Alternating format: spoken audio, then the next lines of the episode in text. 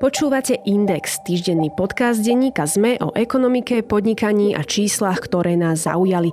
Ja som Eva Frantová a v dnešnej časti sa pozriem na nerovnosti medzi ženami a mužmi na trhu práce. Ide totiž o tému, s ktorou profesorka Klaudia Goldinová získala tohtoročnú Nobelovú cenu za ekonómiu. Pozvanie do štúdia prijala šéfka IT Akadémie pre ženy Minitech MBA Mirka Unak. Najprv však krátke ekonomické správy z domova a zo sveta.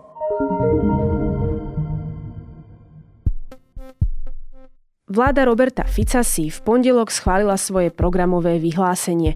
Avizuje v ňom vyššie dane pre banky a firmy, ktoré podľa nej majú nadmerné zisky. Viac zaplatia aj majiteľia investičných bytov a v rámci spotrebných daní môže pribudnúť nová daň zo sladených nápojov. Zmeny avizuje aj v prípade stavebného zákona, ktorý mal začať platiť už od apríla budúceho roka. Prioritou novej vlády má byť návrat k udržateľným verejným financiám. V skutočnosti plánuje znížiť deficit verejných financií na budúci rok len o 0,5% HDP. Viac sa dočítate v texte Jozefa Tvardzíka na webe denníka ZME. Pomoc pre ľudí, ktorým tento rok výrazne narastli úroky na hypotékach, bude formou daňového bonusu do 1800 eur. Od budúceho roka pôjde o priame preplácanie časti úrokov štátom. Zákony budú prijaté v skrátenom legislatívnom konaní. Na sociálnej sieti to avizoval predseda vlády Robert Fico. Protimonopolný úrad zverejnil výsledky prešetrovania potravinárskeho sektora. Tie potvrdzujú, že za rastom cien potravín neboli neprimerané marže obchodných reťazcov a tzv. protiinflačná garancia neviedla k nedovolenej koordinácii medzi reťazcami s cieľom zvýšiť maloobchodné ceny potravín. Medzi potravinami, ktoré boli reťazcami zastropované, bol len malý počet zhodných výrobkov, menej ako 13 Špeciálna daň urobila zo Slovnaftu najväčšieho placu daní a odvodov na Slovensku za rok 2022. Zvýšila tak celkový príspevok Maďarska k celkovým príjmom štátneho rozpočtu na 10% Aj napriek tomu ostávajú najväčšími placami nemecké spoločnosti. Ukazuje to analýza Taxparency s podtitulom Kto platí štát. Európska únia pripravuje 12. balík sankcií proti Rusku. Jeho súčasťou je aj zákaz dovozu ruských diamantov. Antwerpy, ktoré sú najväčším svetovým centrom obchodu s neopracovanými diamantmi, sa im začali vyhýbať už krátko po začiatku invázie. Od ruského obchodu s diamantmi sa dištancovali aj významní západní klenotníci, od Tiffanyho po Cartiera. Dovoz ruských neopracovaných diamantov tak predstavuje menej ako 5% predvojnovej úrovne. Nemecká automobilka Volkswagen by mohla v rámci úsporných opatrení zredukovať počet administratívnych miest. Úsporný program by mal do roku 2026 znížiť koncernu náklady o 10 miliard eur a zvýšiť návratnosť tržieb na 6,5%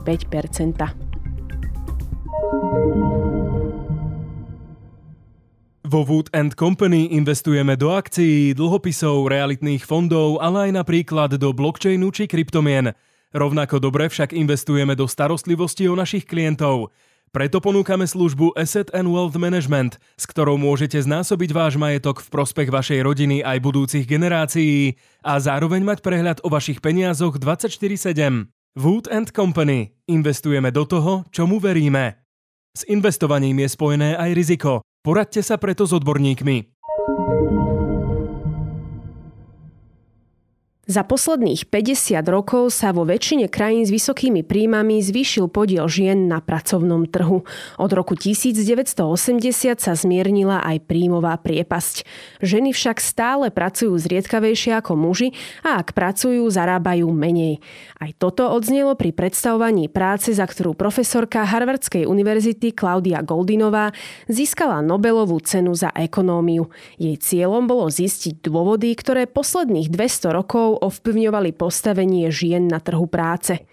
Na čo teda Goldinová prišla? Sú dôvody nerovnosti na pracovnom trhu dnes a pred 200 rokmi rovnaké?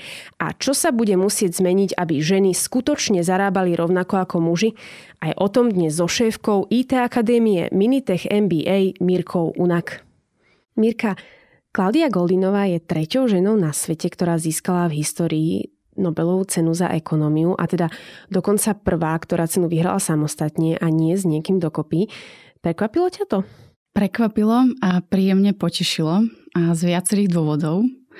Jeden z nich je tá samotná téma, ktorej sa vo výskume venovala, pretože Klaudia poskytla vlastne úplne prvý takto komplexný pohľad na príjmy žien a mužov v našej spoločnosti a navyše tá jej analýza bola spravená naprieč takmer 200 rokmi, čo je celkom slušné časové obdobie.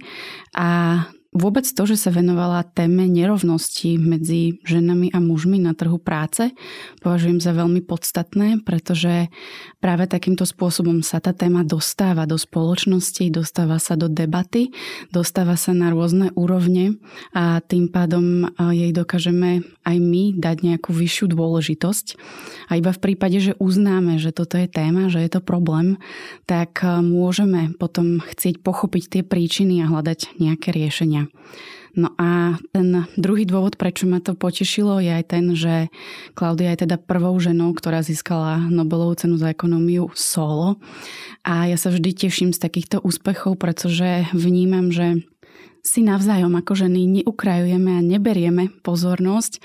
Práve naopak s každým úspechom ženy máme potom väčšiu príležitosť a väčší priestor aj my, ostatné ženy a dokáže to byť pre nás obrovskou inšpiráciou. A ten tretí dôvod, prečo ma to potešilo, je práve preto, že takéto ocenenie považujem za uznanie tej dlhoročnej práce, ktorým sa výskumníci venujú a Klaudia sa týmto témam um, venuje naozaj desiatky rokov. Je to skúsená historička, výskumníčka a téma žien na trhu práce je práve tou uh, nosnou témou, za ktorú dostala ocenenie, takže preto som za to príjemne potešená. Ona v tej svojej práci prišla na to, že Ekonomický rast sám o sebe nie je odpoveďou na rodovú nerovnosť. Ona to potvrdila takým grafom, kde vidieť participáciu vydatých žien na trhu práce v USA za posledných 200 rokov. Mňa prekvapilo to písmeno U, ktorého tvár má ten graf. Zo 60% začiatkom 19. storočia klesne tá zamestnanosť vydatých žien na približne nejakých 15 alebo 20 a až následne v 20. storočí začne stúpať. Ja osobne som čakala, že to tak nejak stúpa kontinuálne, aspoň podľa toho, čo sa stále hovorí, tak som bola prekvapená. Áno, tento tvar písmena U v podstate odzrkadluje to dlhšie časové obdobie, na ktorom ona tento výskum robila, pretože naozaj začínala niekde v tom období 1790, kde sme mali ešte tú agrikultúrnu spoločnosť. A v podstate medzi týmto obdobím až do roku 1910 približne sme videli ten pokles, čiže keď sa pozriete na tú y os, kde máme percentuálne zastúpenie vydatých žien na trhu práce, tak tam bol naozaj ten pokles.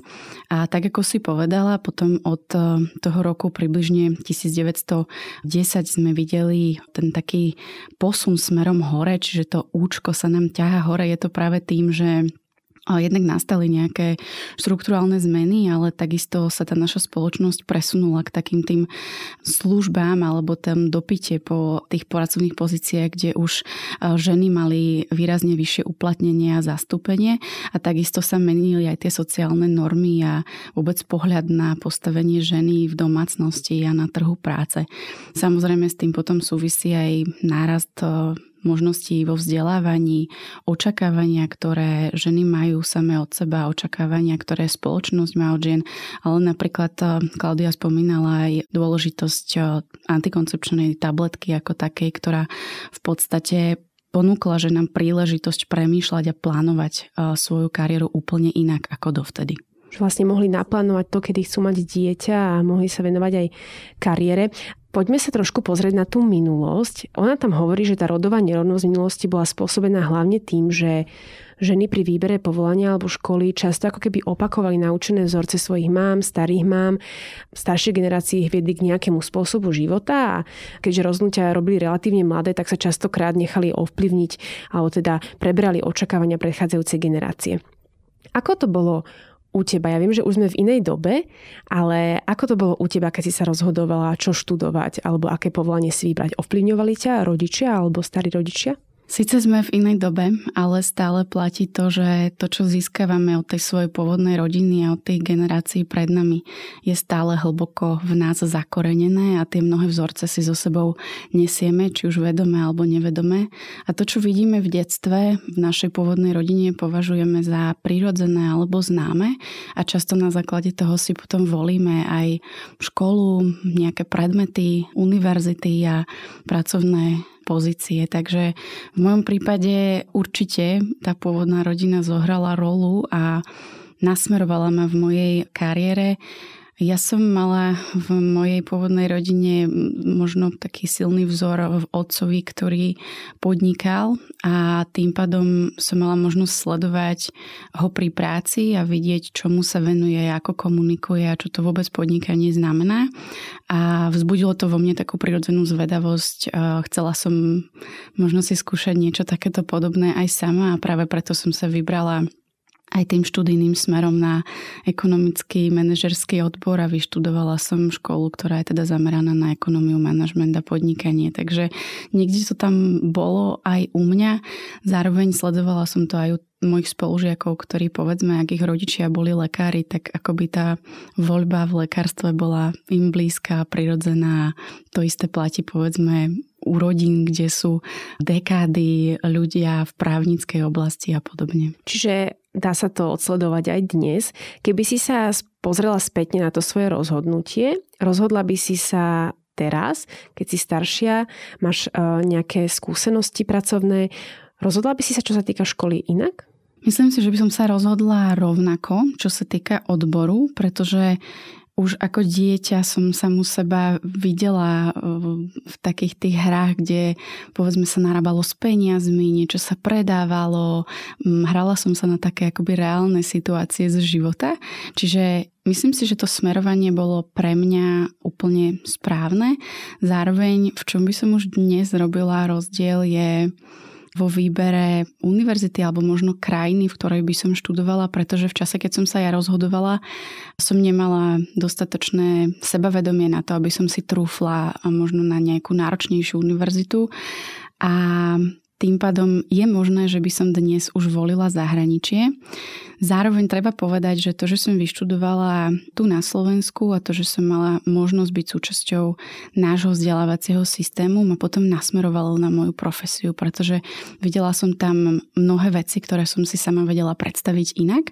Vedela som, že vzdelávanie ma fascinuje a že sa mu chcem venovať a hneď som videla možnosť, že čo by som chcela robiť inak a v podstate dnes v rámci mojej profesie sa vzdelávaniu venujem akurát teda nie na tej štátnej úrovni, ale v rámci súkromného a neziskového sektoru.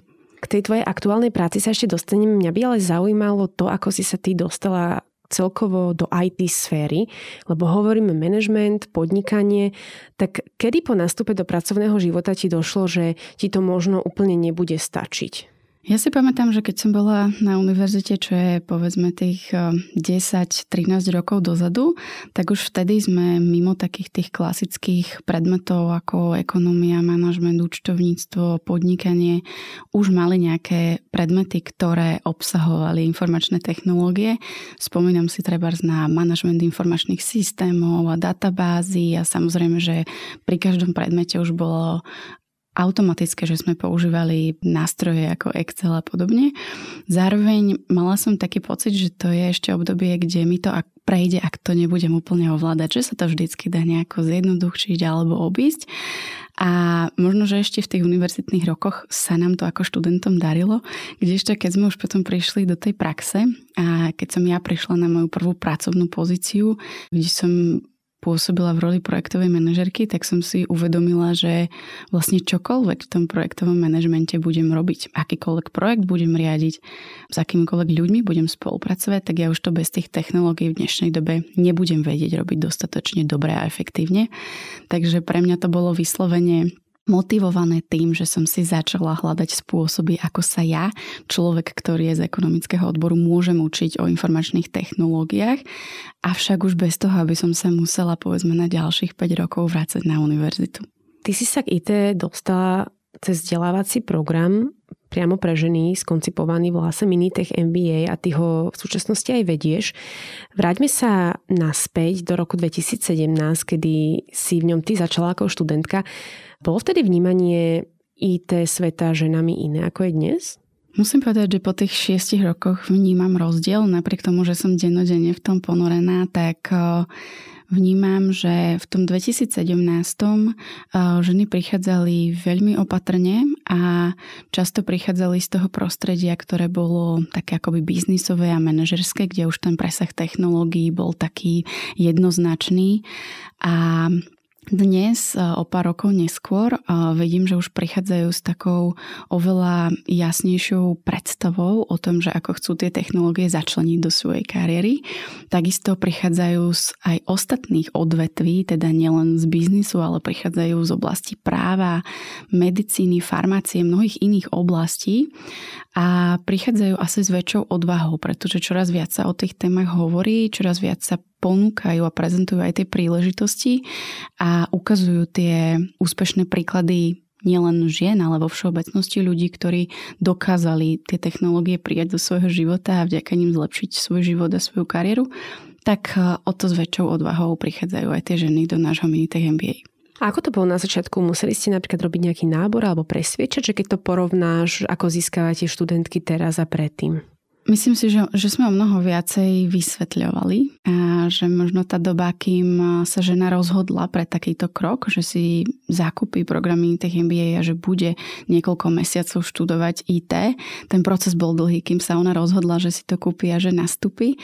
Dnes už je to otázkou možno jedného rozhovoru, kde pre ňu je o mnoho jasnejšie, že prečo to robí a tým pádom výrazne rýchlejšie prejde do tej roli študentky a stane sa súčasťou. Takže možno tá rýchlosť, za akou reagujú na tú príležitosť, je iná. Aké dôvody väčšinou uvádzajú, keď prídu? Lebo hovorí, že chodia z rôznych sfér, je to teda iné ako v minulosti, kedy chodili hlavne z tých top alebo teda manažerských pozícií.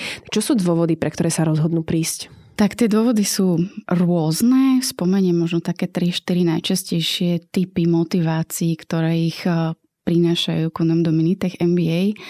A v prvom rade to prichádza práve z pracovného prostredia. To znamená, že niečo sa u nich práci zmenilo a ona potrebuje naskočiť na ten technologický vlak. To znamená, že nejakým spôsobom sa mení jej pracovná pozícia alebo napríklad je súčasťou nejakého projektu, kde už sú technológie veľmi silno zakomponované alebo má nejakého nového klienta z IT prostredia a tým pádom potrebuje rozumieť reči ITčkárov, potrebuje rozumieť tým konceptom, chápať súvislostiam, potrebuje porozumieť trendom a aplikovať ich vo svojej práci. A potom je taký druhý typ motivácie a to je možno taká súčasná nespokojnosť s tým, kde sa momentálne tá žena nachádza. To znamená, že má nejakú prácu, cíti sa v nej zaseknutá, má pocit, že tam možno nemá už ďalej kadeľ rásť, možno prišlo nejaké vyhorenie alebo až taká apatia voči tomu, čo v práci robí a tým pádom začína hľadať niečo, čo jej dá nový zmysel, prinesie taký nejaký nový impuls do jej kariéry a vníma, že IT je absolútne perspektívna a rastúca oblasť a dokáže v nej mať lepšie pracovné podmienky, viac flexibility, často aj lepšie finančné ohodnotenie. No a ten tretí typ motivácie veľmi častý je práve ten, že ženy sa rady učia a prichádzajú si rozširovať obzory čiste zo zvedavosti a tým pádom je Minitech MBA pre ne priestorom, kde stretávajú zaujímavých ľudí a kde sa môžu spoločne v skupine učiť a takisto, kde si jednoducho rozširujú to penzum informácií a vedomostí, ktoré majú. No a k tomu často potom prináleží aj to, že s tým, ako majú deti a rodinu, tak eh, tá ďalšia generácia, ktorú majú doma, žije úplne prirodzene s technológiami. To znamená, že ten svet online a offline úplne plynule spolu súvisí a tým, že deti prirodzene používajú technológie, často s nimi trávia aj voľný čas a hry, tak žena chce porozumieť tomu dieťaťu, chce byť súčasťou tohto sveta, chce viesť aj nejakú zaujímavú debatu a nechce byť vyčlenovaná z tejto komunikácie alebo možno z takého života toho svojho dieťaťa, ktoré zahrňa technológiu. Takže často je tou motiváciou aj to, čo prichádza s dobou a to, čo prichádza s deťmi Keď hovoríme, že o IT kurzy majú záujem už ženy, ktoré sa venujú aktuálne rôznym povolaniam a sú na rôznom stupni, pokiaľ ide o ich prácu, dá sa povedať, že sa už postupne nejako odtrháme od tých rodových stereotypov, pokiaľ ide o výber povolania či školy, že to už nie je proste čisto mužská záležitosť a zbavujeme sa už takého toho nánosu, ktorý sme si tu roky pestovali? Myslím si, že sa to zlepšuje, ale opäť je to dlhodobá práca, že nemôžeme očakávať, že sa to udeje z roka na rok.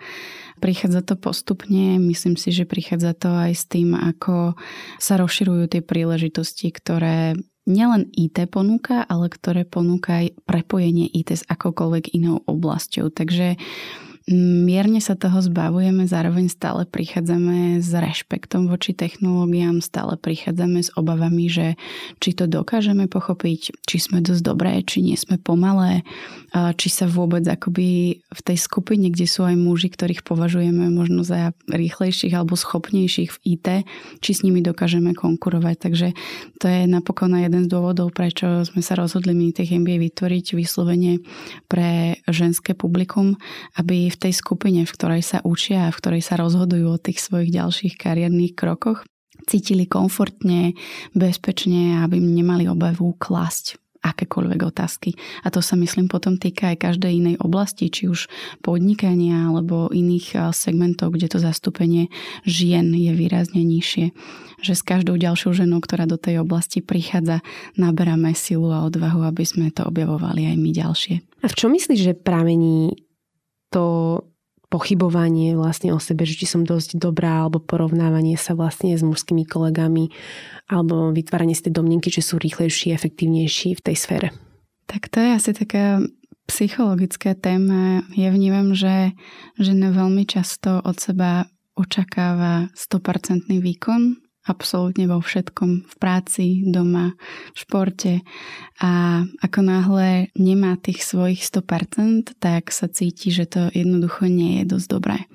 A tá tendencia porovnávať sa je v nás opäť hlboko zakorenená, je prirodzená, avšak myslím si, že o niečo viacej nám slúži to, keď sa porovnávame s tým svojim včerajším ja a nie s ľuďmi, ktorí sú na okolo nás, pretože každý z nás má nejaké iné podmienky a tým pádom nedáva to až taký zmysel. Takže potreba byť 100% vo všetkých oblastiach je, je veľmi silná a potom máme ešte často v sebe takého toho vnútorného kritika, sabotérov, ktorí nás brzdia, všemožne ovplyvňujú.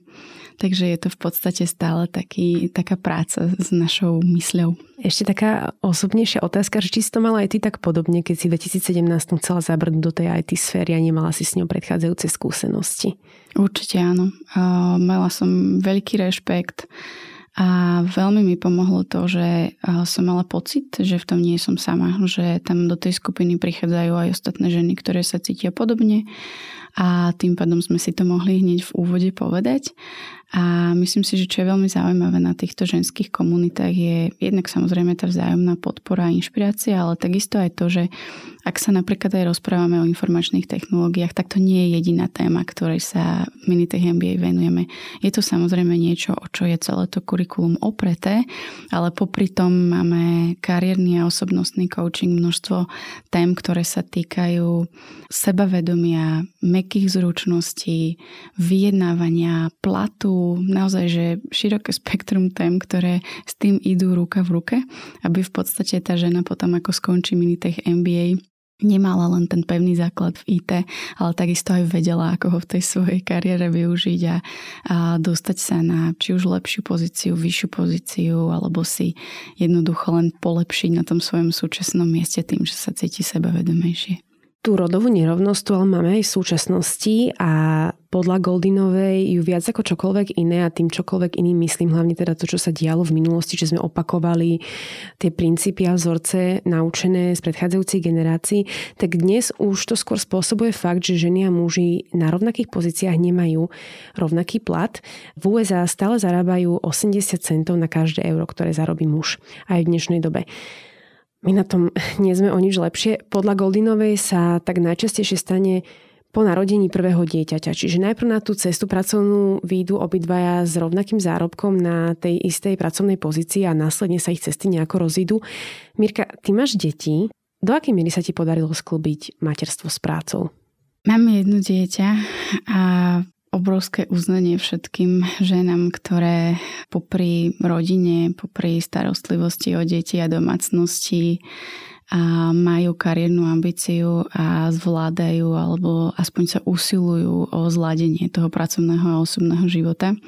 Tie percentá vo mne stále vyvolávajú veľké znepokojenie, pretože ak by sme sa pozreli na tie čísla na Slovensku, tak hovoríme teda o tom, že rozdiel v mzdách mužov a žien je 18,8%, čo nás dáva teda niekde na chvost celého rebríčka Európskej únie. A je to náročné a myslím si, že podarilo sa mi to nejakým spôsobom zvládnuť. Moja dcera má 7 rokov a bol to stále v podstate taký rozhodovací proces medzi tým, že čo spravím, čo nespravím, ako sa rozhodnem, ako si naplánujem ten deň, čo si ukrojím z mojich radostí. A v mojom prípade to bolo rozhodujúce práve v tom, že som vedela, že prečo to robím. Že vedela som, že to, že sa dokážem v práci realizovať, že mi to prináša obrovské zadozučinenie, obrovskú radosť, je to, prečo to robím a tým pádom možno obetujem to, že si možno nevždy úplne dobre pospím, alebo že v čase, kedy môžem oddychovať, tak eh, pracujem. Čiže je to vždycky taká výmena niečoho za niečo, ale tá výmena musí stať za to a v mojom prípade som vedela, že prečo. Prečo sa venuješ práci aj v tom voľnom čase, nejako to vždy kombinuješ? V USA sú ženy na platenej dovolenke len niekoľko týždňov, respektíve mesiacov, častokrát to závisí od zamestnávateľa. Na Slovensku väčšinou ostávajú doma na rodičovskej aj celé 3 roky. Často teda by možno to dieťa aj chceli dať niekam, ale nemajú kam. Starí rodičia často ešte pracujú a nemáme dosť e, škôlok, to sa dlhodobo opakovane hovorí. Nakoľko to podľa teba ovplyvňuje kariéru ženy? Tak ono sa na to dá pozerať zjednodušene tými dvoma pohľadmi. Jeden je ten, že tá materská dovolenka je kratšia a teda dieťa prichádza do nejakého zariadenia alebo máme nejakú opatrovateľku alebo člena rodiny, ktorý nám pomáha. A tu je absolútne podstatné mať tú štruktúru okolo seba. Čiže buď mať vytvorené prostredie v rámci rodiny, ktoré mi pomôže so starostlivosťou alebo je súčasťou starostlivosti, alebo máme existujúce zariadenia od toho, z ktorého veku, ktoré poskytujú túto starostlivosť a navyše sú možno dostatočne dlho otvorené na to, aby som ja vôbec v tej práci mohla byť. No ale tam je potom zase taká tá odvrátená strana tej mince, že aj keď túto štruktúru máme, tak prídu možno isté výčitky s týmto rozhodnutím. A ja si myslím, že opäť je to zase také zvažovanie toho, že či to bolo dosť dobré rozhodnutie, či sa cítim ja dobre s tým, že ten čas, ktorý možno som mohla s tým dieťaťom tráviť, ja trávi niekto iný. Avšak ten benefit je v tom, že nestrácam kontakt eh, s tým pracovným trhom. Som súčasťou niečoho, čo ma zaujíma, čo ma baví, čo prináša aj príjem do našej rodiny. Takže je to v podstate takýto nejaký opäť rozmer. No a keď sa pozrieme na tú druhú stránku mince, keď máme tu možnosť byť s dieťaťom doma 3 roky, čo je na jednej strane veľmi fajn, zároveň tá žena počas tých troch rokoch, možno v prípade reťazovej materskej aj viacerých rokov po sebe, stráca kontakt s tým pracovným trhom a je pre ňu veľmi náročné sa vrátiť. Či už na tú pôvodnú pracovnú pozíciu alebo nájsť si niečo nové. A teraz pre ňu je to opäť zase ten eh, myšlienkový proces v tom, kedy si nedôveruje, kedy má pocit, že sa utrhla už od toho prostredia, že príliš technológie napredovali a teda to sebavedomie pokulháva práve kvôli tomuto. Takže je to vždycky akoby cena za to naše rozhodnutie, ktoré urobíme. Dôležité je povedať, že malo by vyhovovať každej žene, ktorá ho robí a teda nemala by ho robiť na základe toho, kam ju tá spoločnosť tlačí alebo čo robia ostatné ženy, ale práve to, čo pre seba potrebuje a čo potrebuje jej rodina. A čo napríklad v situácii, kedy naozaj to dieťa niekam dať a tí starí rodičia nie sú k dispozícii a žena jednoducho aj nemá inú možnosť a je doma tie 3 roky, z časti teda aj z väčšej časti možno aj preto, že chce. Ako v takýchto podmienkach nevypadnúť z toho pracovného rytmu, alebo čo robiť, aby sa tá žena stále tak nejak udržiavala a vedela o tom, čo sa na tom pracovnom trhu aspoň tak z diálky deje a nemala potom taký šok, keď sa vracia. Myslím si, že je dôležité zamyslieť sa nad tým, že ako vnímam toto obdobie na materskej, že či to považujem za 3 roky a teraz dám naozaj do úvodzoviek voľna. A je to pre mňa v podstate obdobie, kedy sa primárne starám o dieťa, alebo sú tieto tri roky obdobím, eh, v rámci ktorého sa snažím vyťažiť aj niečo pre seba, či už pre svoju osobnosť, alebo eh, nejakým spôsobom napredovať aj kariérne. A teraz tých možností je viacero. Ja vnímam to obdobie rodičovstva ako obdobie obrovského osobnostného rastu, možno často až prerodu kedy žena naozaj mení svoje priority na to, aby dokázala sa cítiť v roli matky dobre, tak veľmi často prehodnocuje, že kto vlastne je a čo pre seba chce a čo chce pre svoju rodinu. A tým pádom prechádza si možno takými náročnými, hlbokými premýšľaniami o tom, že ako z týchto období rodičovstva výjsť silnejšia. Takže vnímam to ako obdobie rastu osobnosti a nechcela by som, aby sa nejakým spôsobom znevažovala práve táto hodnota. Potom si myslím, že je veľmi fajn, ak si zachováme nejaký kontakt s tým pracovným trhom. Či už je to možno, že s tým pôvodným zamestnávateľom, alebo si nájdeme nejaký spôsob, ako pracovať čiastočne, alebo si zobrať možno nejaký malý projekt pod seba. Jednoducho udržiavať nejaký kontakt a mať tú možnosť prepínať medzi tou rolou mamy a medzi rolou tej dospelej osoby, ktorá takisto má nejaké svoje potreby a chce sa realizovať.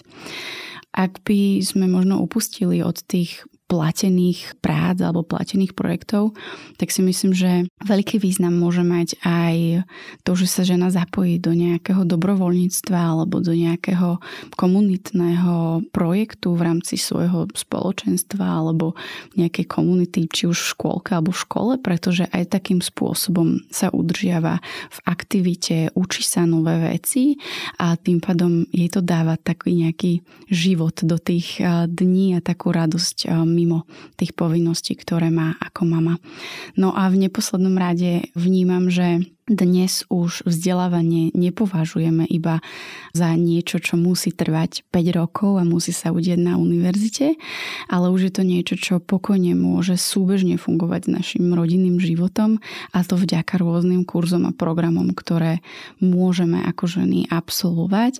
A čo je absolútne fantastické, že dnes už sa dá vlastne vybrať medzi tou intenzitou, ktorú dokážeme vzdelávaniu dať medzi zameraním, či už sú to nejaké meké zručnosti alebo niečo hardskillové, kde sa učíme nové zručnosti. Takže je toho našťastie veľmi veľa a tým pádom je na každej žene, že či si spomedzi toho vyberie to, čo pre seba chce a potrebuje. Goldinová uvádza, že vlastne rodovú rovnosť nebudeme mať nikdy, ak nebude existovať rovnosť medzi pármi, alebo teda ľuďmi, ktorí sú spolu vo vzťahu. Súhlasíš s ňou?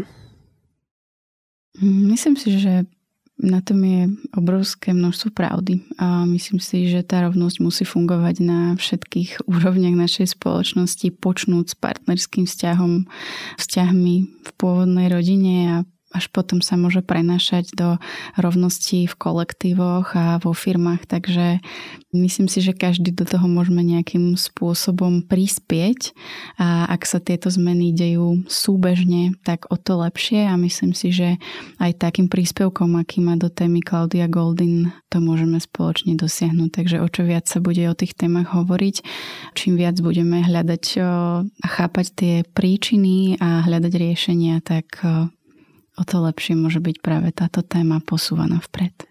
Ešte možno taká doplňujúca otázka k tejto problematike. Nakoľko podľa teba by sa mali partneri vo vzťahu doplňať, pokiaľ ide o starostlivosť o dieťa alebo o domácnosť, tak aby ani jeden z nich nakoniec nemal pocit, že nemôže si ísť za svojimi nejakými kariérnymi cieľmi alebo musí od niečoho na úkor toho druhého upustiť? Ja vnímam v tomto taký vývoj, že Kedy si teda boli tieto povinnosti a starostlivosť o rodinu vyslovene na žene. A od tohto sme sa potom posunuli k tomu, že hovoríme, že teda muž pomáha a stretávam sa už v poslednej dobe aj s tou kritikou toho slova pomáhať, pretože už sa čoraz viac hovorí o tom, že to dieťa je rovnako dieťaťom moca ako aj mami a že ten partner by mal byť e, úplne rovnovážnou súčasťou starostlivosti o deti a takisto aj o domácnosť, pretože rovnako v nej žije, ako v nej žije aj žena. A ono to všetko dáva zmysel, zároveň na tej praktickej rovine si myslím, že to rozloženie tých 50 na 50 je veľmi náročné dosiahnuť, pretože je to niečo, čo by obe strany museli chcieť a akceptovať a zároveň pre dosiahnutie tohto rovnovážneho rozloženia za tým je kopec komunikácie a kopec manažmentu, že kto čo kedy urobí a ako sa to udeje. A popri tom teda ešte, ak si každý z nich má nasledovať aj tie svoje kariérne sny a ciele, tak je to v podstate o neustálom takom vyvažovaní toho a možno, že o takom neustálom hľadaní tej rovnováhy, pretože s každým vekom toho dieťaťa sa tá situácia mení. Ono to totiž nie je tak, že ak to raz nejak nastavíme, tak to bude fungovať do 18. Je to o tom, že ak prichádza dieťa do škôlky, je to iné. Ak prichádza do školy, je to zase úplne iné. Takže vlastne je to neustála komunikácia, hľadanie riešení a dohadovanie sa na tom, že kto čo zoberie a čo je ochotný a schopný zvládnuť a možno, že v tej chvíli aj obetovať alebo pustiť z toho svojho dňa, aby ten druhý zase mal väčší priestor. Čiže to je možno aj také nejaké doplňanie toho, že nie vždy to vyjde na 100%, ale aby tí dvaja boli uzrozumení v tom, ako sa spoločne ako rozhodnú. Tak, tak, že to v podstate v tom, ako život plinie, môže byť niekedy 20 ku 80 a inokedy 60 ku 40, len musíme asi počítať s tým, že sa to stále bude nejako vyvíjať a je veľmi fajn, ak sa to nevyvíja vždycky iba v prospech možno tých kariérnych percent na strane muža. Toľko šéfka IT Akadémie Minitech MBA Mirka Unak. Ďakujem. Ďakujem pekne za rozhovor.